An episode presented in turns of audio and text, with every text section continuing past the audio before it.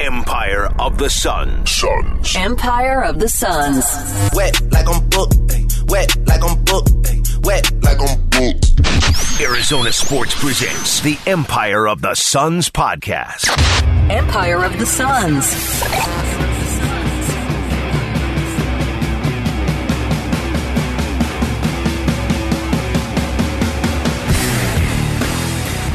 Hello there, and welcome to the Empire of the Suns podcast. My name is Kellen Olson, joined as always by Kevin Zimmerman. Hello, Zimmerman. What's up? Um, brain's a mess. Not the Suns' fault. It's right fine. before we clicked record, you let out a heavy sigh in a quiet room and then chugged the rest of your Red Bull until it was gone. You did the clank on the table and everything. you I'm doing fine. Yeah, no, it's just too much legal stuff. Mm, legal documents, yes. Not Um, even for the worst of reasons n- today. not a Sun story we'll get to uh, today. no. Sun story we will get to today is the timeline diagnosis for Chris Paul, Shams Charania of the Athletic reporting he is expected expected to be reevaluated in one week after the MRI on his groin injury today. Now the Suns in their official update called it a left groin strain. To go back to Shams' reporting, Suns are preparing to be without Paul through games three and five. Now, will they be without him for games three and five? No, but they are preparing. Again, wordage, very not purposeful, but careful because uh, you can never be too sure. We never know 100% on these things, but more or less of what I expected. Now, the Suns came out and called him day to day, and they have not ruled him out yet for game three. That will come Thursday afternoon uh, when the injury report comes out. But more or less, kind of what I expected. I, I think this is some of the best case scenarios that I could have thought of for his timeline. What about you? Yeah, I mean, it looked bad. You never know with those things, and it, it still could be, you know, multiple weeks, which might not even matter if you don't get past this series and recover, obviously. But I think we move forward. Um, I was, I was like, my first reaction the last few days was like, okay, I feel bad for him, and I feel bad for Suns fans who like had, and probably still have, big expectations for this team. We can get into his career stuff when it's time, but down 0-2. We talked about like there were positives coming out of game 2 Um, even when he wasn't on the court, and there are reasons to say, okay, let's stick to basketball. Let's see what the Suns do, and that's where we go now. What What do you think is like the biggest direction of this team right now? Like, we can start with the starting lineup if you want, but if you want to yeah, talk that's what everyone wants to talk about. yeah. I think. Uh, before we go, before we start, would you have guessed, Kevin, that over these games in the playoffs, Chris Paul best net rating on the team, uh, seven point nine in his two hundred and fifty minutes, and the worst off court rating. Chris Paul, they get outscored by 17.9 points per 100 possessions when he is out for those 86 minutes. You think about the pockets where he is sitting, it is mostly in those back half of the first and third quarters. That's where the Suns have really struggled. That a lot of that, of course, can be can mirror and kind of show the struggles that the bench has had and the reserves have had specifically because those are the most reserve heavy parts of the game so far, and those are the ones that he was sitting for. But yeah, the starting thing, I think you could go a million different directions. I don't think that there's a clear and concise answer. I'm going to have two stories go up today. One of them on how something we'll talk about later, which I think like pressure is totally on Denver now, and we don't know how they respond to this because you can say they made the Western Conference Finals in the bubble, but they were not going into that series and no one treated them in that series like a team that could one win that series or two win that series and then win another one. I think they're looked at the team right now, especially with Milwaukee out, especially with Boston losing game one and looking like Philly could really give them a run for their money right now. That I wouldn't call them the, the favorites for the title right now, but they are absolutely in the discussion now. There's been an attitude coming out of Denver for years now, which Suns fans will relate to when the Suns started winning and they wanted everyone to start taking them seriously and talk about them more and take them more seriously. Title contenders, that's been the similar kind of thing coming out of Denver. We're starting to hear it and see it now a whole lot. You just look at TNT post game, and I, if that's not the source you would take more the most seriously, I get it. But at the same time, that is the most watched and viewed and talked about NBA show on the planet, podcast or TV, whatever you want to call it. Chuck, all those guys giving huge respect to Denver as a team. It wasn't just a Jokic love fest or a Murray love fest. They were talking about the team. as a whole. We'll get to that in a minute, though. Um, the starting part, Should we start with who do you think, if we had to bet on it, Monty starts? Because this is complicated too. Because w- are we assuming Okogie stays in? yeah, Yeah, I think I think he does, especially how they did on Jamal. but like the the twist in it is Cam Payne is like is he ramped up? I don't know what he's said about Yeah, he's that. ramped up. It's been a while now. He hasn't had And five on he's- five practices or whatever, but I mean, and he's at a also point had now. this this long break. Yeah, it's been like So- two, three weeks at this point. That's the obvious like easy choice, but Let's eliminate names. okay. Ish, No, T.J. Warren, no.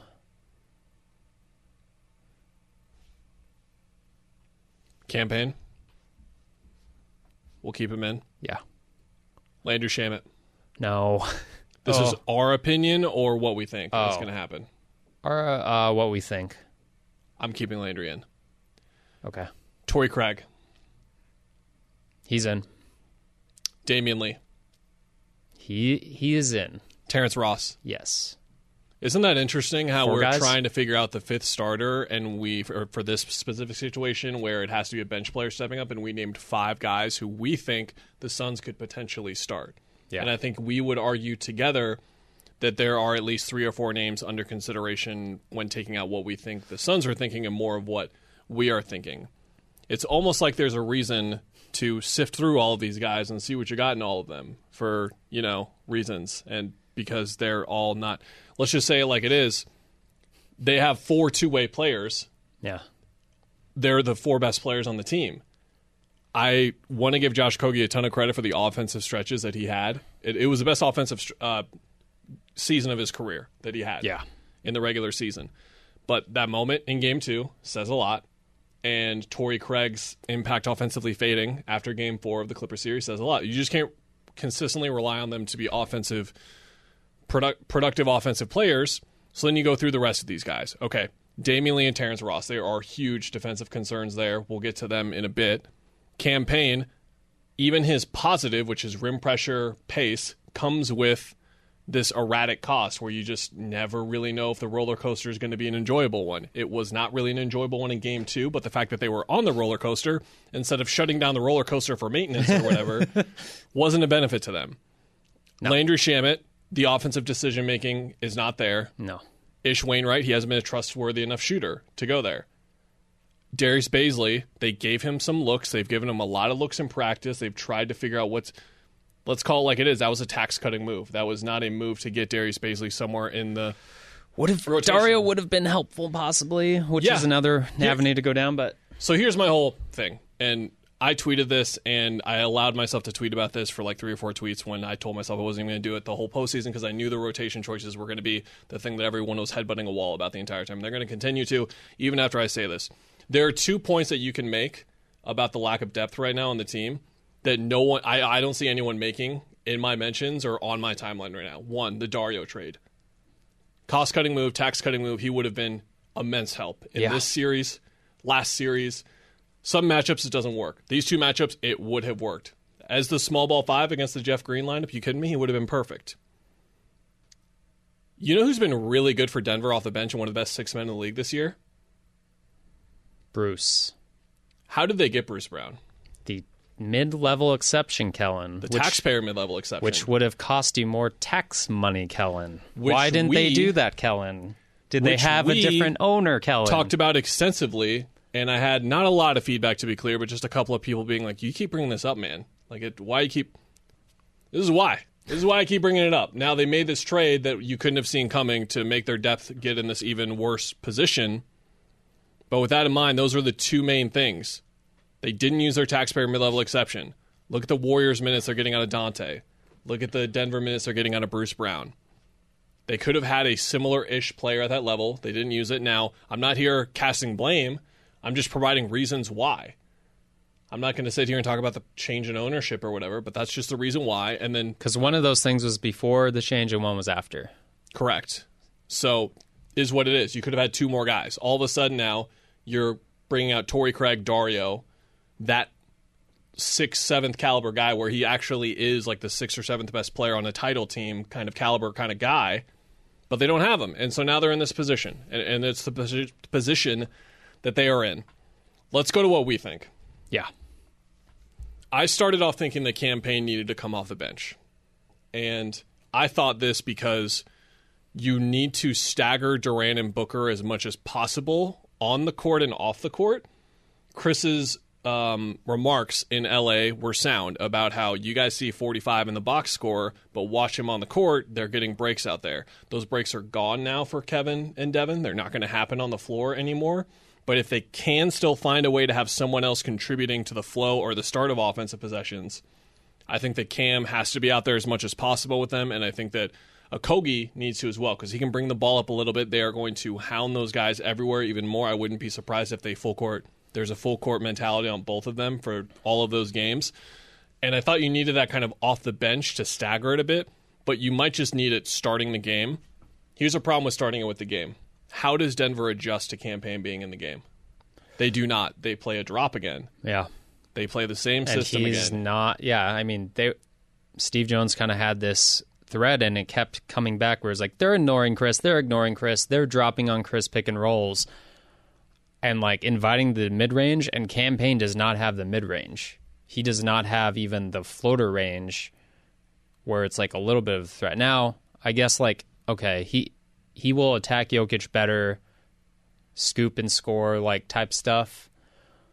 But yeah, I mean, I think in most iterations they don't really change how they defend the Suns, right? Because like so much is on Book and Durant, so I think a lot of what we saw kind of translates because they were ignoring Chris, and that's why like Chris starting to hit some shots before he got hurt was such a big deal because he started to make them pay for that. Um, but like the the good thing about the Cam Payne option is like you stick him on KCP. It's not like the Clippers series where it's like I don't know who he guards as much. Um, he can get away with playing heavier minutes, I think, on this team against this team. So that's positive. Um, I think there's something to be said for keeping him with the bench. Again, it's it's also a matter of his rhythm was not there, even if he is ramped up his wind and legs and all that stuff. Because um, then your first guard's Damion Lee. Um, I don't know. It's I'm more tending to think shooter is more of a disrupt. Uh, yeah, disruptive move for them to throw the Nuggets off for at least a game and be like, oh, this is a very different look. Because if you have Cam Payne in there, I, I don't think it really challenges Denver's game plan as much as it would if you just make point book to start. And and that doesn't even mean like Cam Payne is going to play more or less minutes. I think it's just something to throw them off from the jump in game 3. I think spacing. I'm, I'm writing this in the in the preview for Game Four. Spacing should be the number one priority for who you put here. Yeah. because you are going to start Okogie again. You have to because of how well he played on Jamal Murray and how he was the the guy who defended him the most on a night where you limited him extremely well and executed a game plan really well. So I think it has to be Damion Lee or Terrence Ross. Yeah. Why isn't Ross playing? Um, I have heard that in my voicemail. I have heard that over text. I've heard that in my Instagram DMs. I have heard it going to QuikTrip. I heard it at the airport. I the didn't ask day. you this. I heard it in the crowd in Denver. I've heard it in the crowd in Phoenix. Over the month that Terrence Ross played, he tried very hard on defense. It was not an effort thing. It was not an engagement thing. He was trying to stay engaged. Too engaged at times. Too many fouls. it was to the point with what you're saying where he was just trying too hard almost. And the way that that I wrote it basically is cohesive rotations which goes to what you're saying.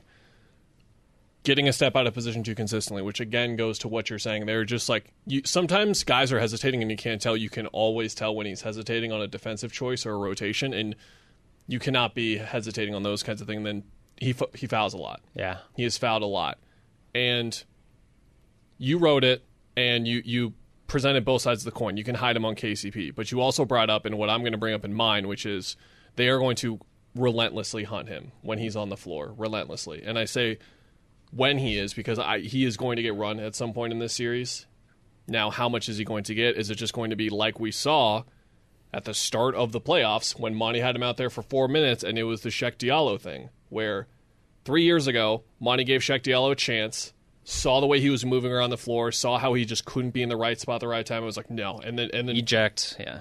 Diallo pretty much never played the entire the rest of that season. That's what he did. He, those four minutes, Ross probably did like two or three things wrong that they emphasized and that he knows and that he just screwed up on anyway because he's trying really, really hard. He's a sound veteran who understands all this stuff, but it just doesn't click for him defensively in the same way that I would compare it to Shamet's offense, obviously, where you can tell the mind is just ahead of his body. Yeah. And whenever you can spot that in the second round of the playoffs, it's a bad thing. And Denver is going to it's going to be too easy for Denver to expose him because KCP is going to come set a screen, he's going to get switched off, and then Murray's going to go to work. And someone I can't remember who on Twitter said this, but DA's backline coverage on those ball screens was better in game two than it was in game one, but it still hasn't been at the level it needs to be. So if you're putting a poor defender at the top of it and you have questions about the backline as well, you're in a really compromising position. So I don't think that he can start. I think he should play to be clear, but I don't I, I don't think he can start. If they do start him, I get it and I understand. I'm not going to be saying like this is a horrible decision. It's just like I, I not the one that I think should have been the one, and and I think it should be Damion Lee. I thought that he played really well in game two. Yeah. The shooter did not make shots. I understand, but he is in a similar camp of Ross, but he's in the right spot every time, and you don't see him hesitating. But they just pick on him a lot. Teams pick on him a lot, and I haven't gone back and watched it yet. I plan to at some point here before the game. But I don't know how much they were targeting him per se. But whenever he was involved and had to make rotations, I noticed him and I noticed him doing it correctly. Yeah. I mean, it's it's a trade off, right? It's okay. I think Terrence Ross, you get a couple more shots up in even limited minutes. The floor spacing is going to be there, And he is And he he's- is an actual scorer. and you he- can put yeah. him in Booker actions and he can do that. right? And and even if it's a kick and they do close out, suddenly he can you know take a couple dribbles, pull up. Whereas Lee is more spot shooter, but you do get the much better. I'm sure Monty will not be having as much of a heart attack on the defensive side, and that's where it's like I probably should have mentioned him more than just putting his name in the thing I wrote because of that, because it's the same idea, right? Like you still screw up their spacing, and that's my whole thing is you have to make them change their defense from the first two games and think about how they're going to help or if they should help on Booker Durant stuff. But yeah, it's I think I think they need to make an aggressive change to get a shooter in the starting lineup is what I'm saying. And like Cam Payne in theory should help the spacing along with the grab and the he shifts he shifts gravity. the pace he ups the pace but Yeah. it's just they're going to trap or play just aggressive help off of Durant and Booker even more so than they were before and so it's going to be in one of those positions where it's like last game like people are like why is Cam Payne shooting so much because the other guys are getting trapped off the ball and someone Yeah. has to do it and he's going to do it it's like when there are going to be moments in the first at the end of the first third quarter where people are tweeting out the lineups and they're like what is this on the floor right now? This is their bench, dude. where have you been for the past seven months? That is, This is a good point. team that they have. Who are these players on this team? Yeah, like it's gonna be, it's gonna be like Payne, Booker, Ross, Warren, and Landale, and people are like, "Oh, bro, This you- this has you- never played. Can you believe this? They've this never played this lineup. yes, played- yes, that's what happens. because they have to. Sorry, I I've wasn't. been- I was not in a good I- mental space. Yeah, I, me and you have both reached our, and I think a lot of other people have to reach their wits end when it comes to the Monty criticism on rotation specifically. And I feel like I have to Ugh. keep saying something because it's there are reasons You to can- criticize him, which We is have what done, gets yeah. you to close out the last five. They cannot make a safe choice here. They cannot just put Torrey and Josh in there, or Oh, no. Landry and Josh, No. or Torrey and TJ, or something like that. And by the way, we, we brushed by TJ. Uh, David hit hit on this, our Australian correspondent yes, makes like I, he probably has a better chance of hanging around on defense, and then offensively he can help.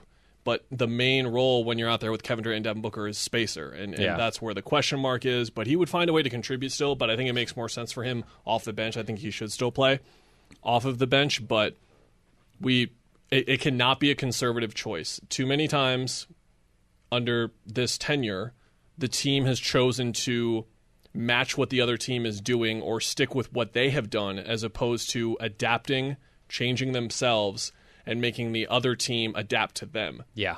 Because look, if you put Terrence Ross in the corner, are they going to just stay on him in the corner the entire time? No, they're going to make him shoot the shot over and over again, still like anyone else. But it's something for them to at least think about. Like there are moments I found looking back at those Clippers games where Damion Lee played well that I pointed out. Like Bones Hyland is recovering back to him because Bones Hyland's one dash on the Lee scouting report is shooter. That's what it says on his scouting report, and then it probably Yeah. says something on the defensive scouting report about trying to go at him or whatever. But they cannot make a conservative choice with. So uh, of those three guys, Shamet, who who is probably going to play. I'm just preparing, trying to prepare people. Okogie and Craig, only one of them can start. I think that it has to be Payne, Ross, or Lee Yeah. as the other guy. I think it has. I think it has to be Okogie to be clear with how he defended Murray. Yeah. and then I think it has to be one of those other three guys. And I would I would rather see Lee or Ross, but if it's Payne, I get it, and and, and it's okay.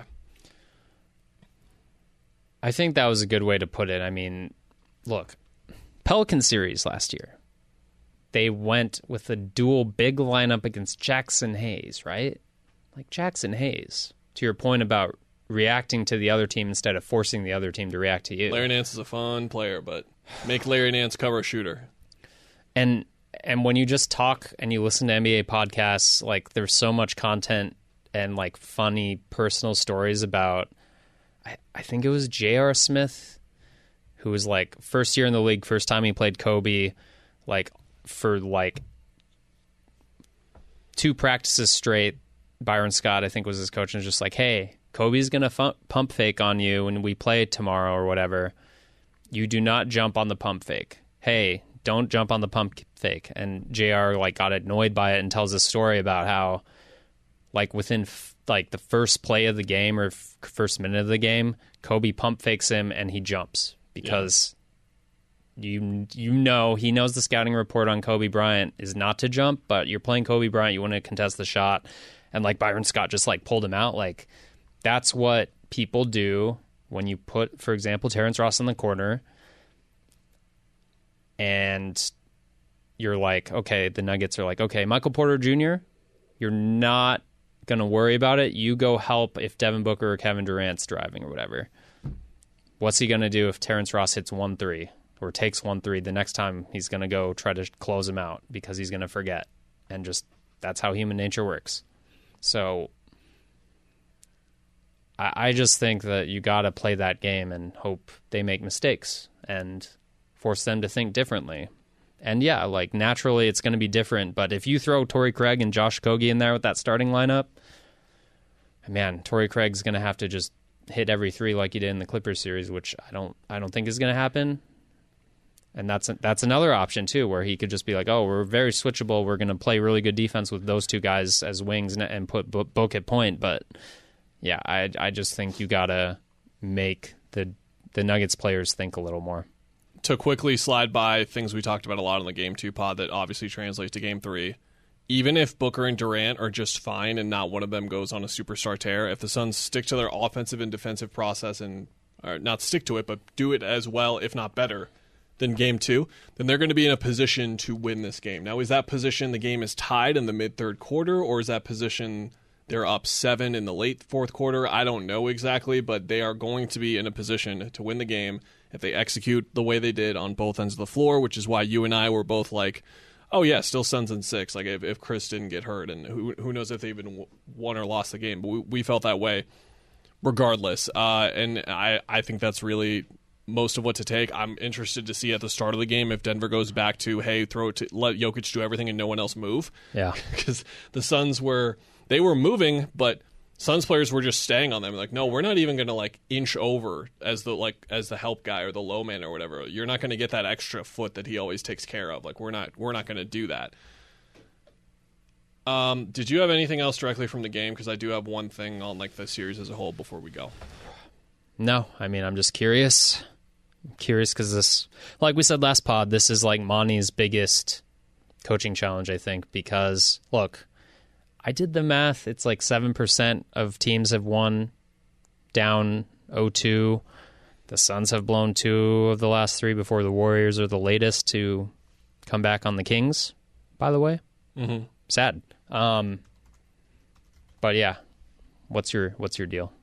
Uh, last thing, and I wrote it down just now. Uh, Kevin Durant has to set more screens in this game than he has for the entire postseason combined. Uh, Booker Durant. you know how you get them Actions. not to trap is get them not to trap off of Kevin Durant. Now here's the problem: Kevin Durant is defended by Aaron Gordon, and you're taking a good defender to put on a good defender. But again, do not match. Make them adapt, please. Last thing before we go, I wrote a columny, narrative-y kind of thing that should be up by the time you guys are listening to this. The pressure is now on Denver, undeniably. I think that that is not to just look past the fact that the Suns' season is basically on the line in this one game. Like if they lose it, they're done, pretty much. The whole coming down from uh, back from 03 doesn't really happen at all. Denver has been in this position looking for not I don't want to say them themselves, but the mentality and like the attitude that I get from like that kind of area specifically is they've been on the search for respect and attention and being taken seriously, like I said, and they've got it.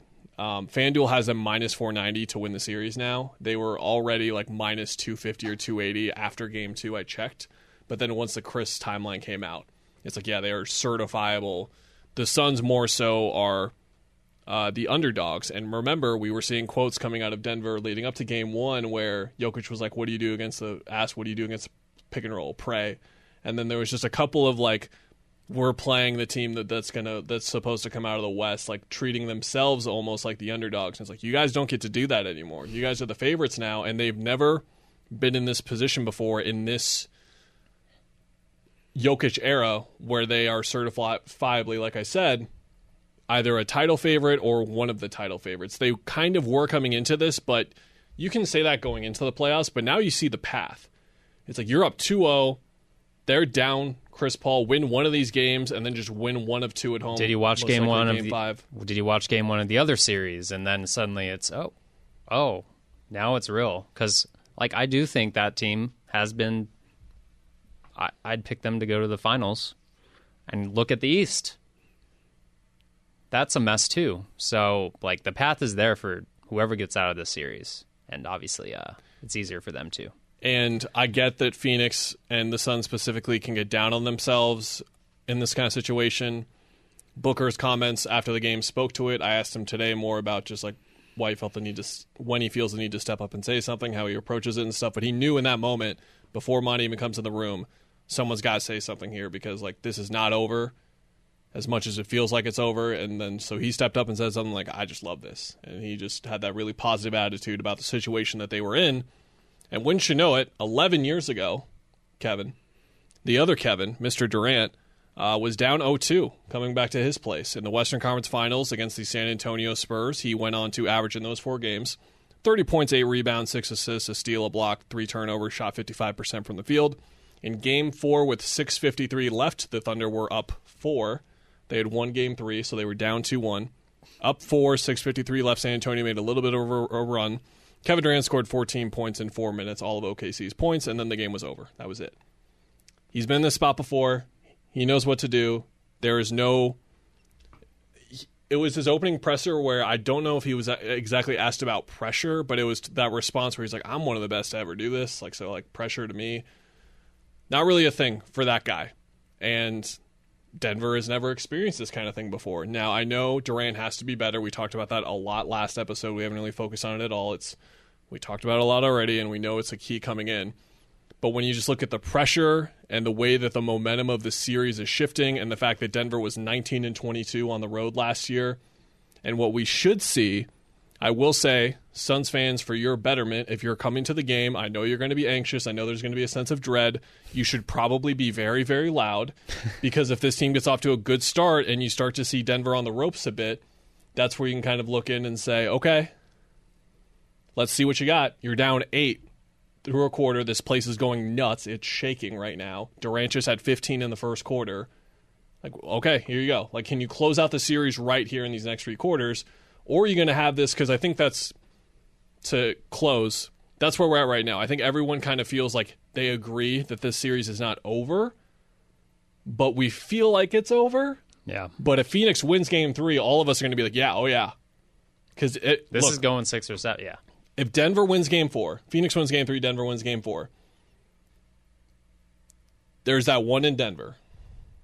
And if Phoenix is that one in Denver, maybe Chris Paul's back for game six, and then again, they're back at home. And then I, I know it's winning two games in Denver, and that's like the proposition against a stellar home team. Don't get me wrong, I'm going to give them their credit there. But game sevens, it's like everything goes out the window. Everything.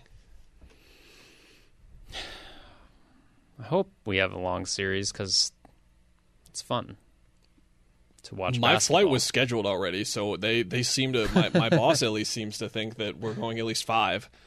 We'll see after game three. I think game three is really the telling one, and it should be noted. Different circumstances for sure, but Denver was up 3 0 against Minnesota and then just laid a dud in the Yeah. fourth game. And then I think it was either game two or game three. I think it was game two where they were looking really good through six quarters, and then that defense from the 7 and 10 fart of the end of the regular season showed up briefly. Not briefly, but for like nine minutes in the third quarter. They were dreadful. They won that game anyway, but they had little moments in the first round with this kind of thing too, where you can sense an opening. And we talk about this a lot. It's really easy to say like this is not a trap game, all that kind of stuff, right? And I'm not comparing this to a trap game, but it's really easy for them to take this just as seriously because Chris Paul's out, but they got to do it. And I just don't know. That's what I'm saying. I'm not saying I think Denver's going to fold and they're going to prove that they were frauds, but I just want to see it. I just want to see it. How's everything going? Any other legal issues? going probably when I walk around? back to my desk. Mm. Okay. We'll be back after game three, live from the arena. Oh Until- yeah, back at it. I did not have an oh yeah realization. I'm, I'm, I'm, I'm aware. Happy to be there. Bye. Bye, everyone.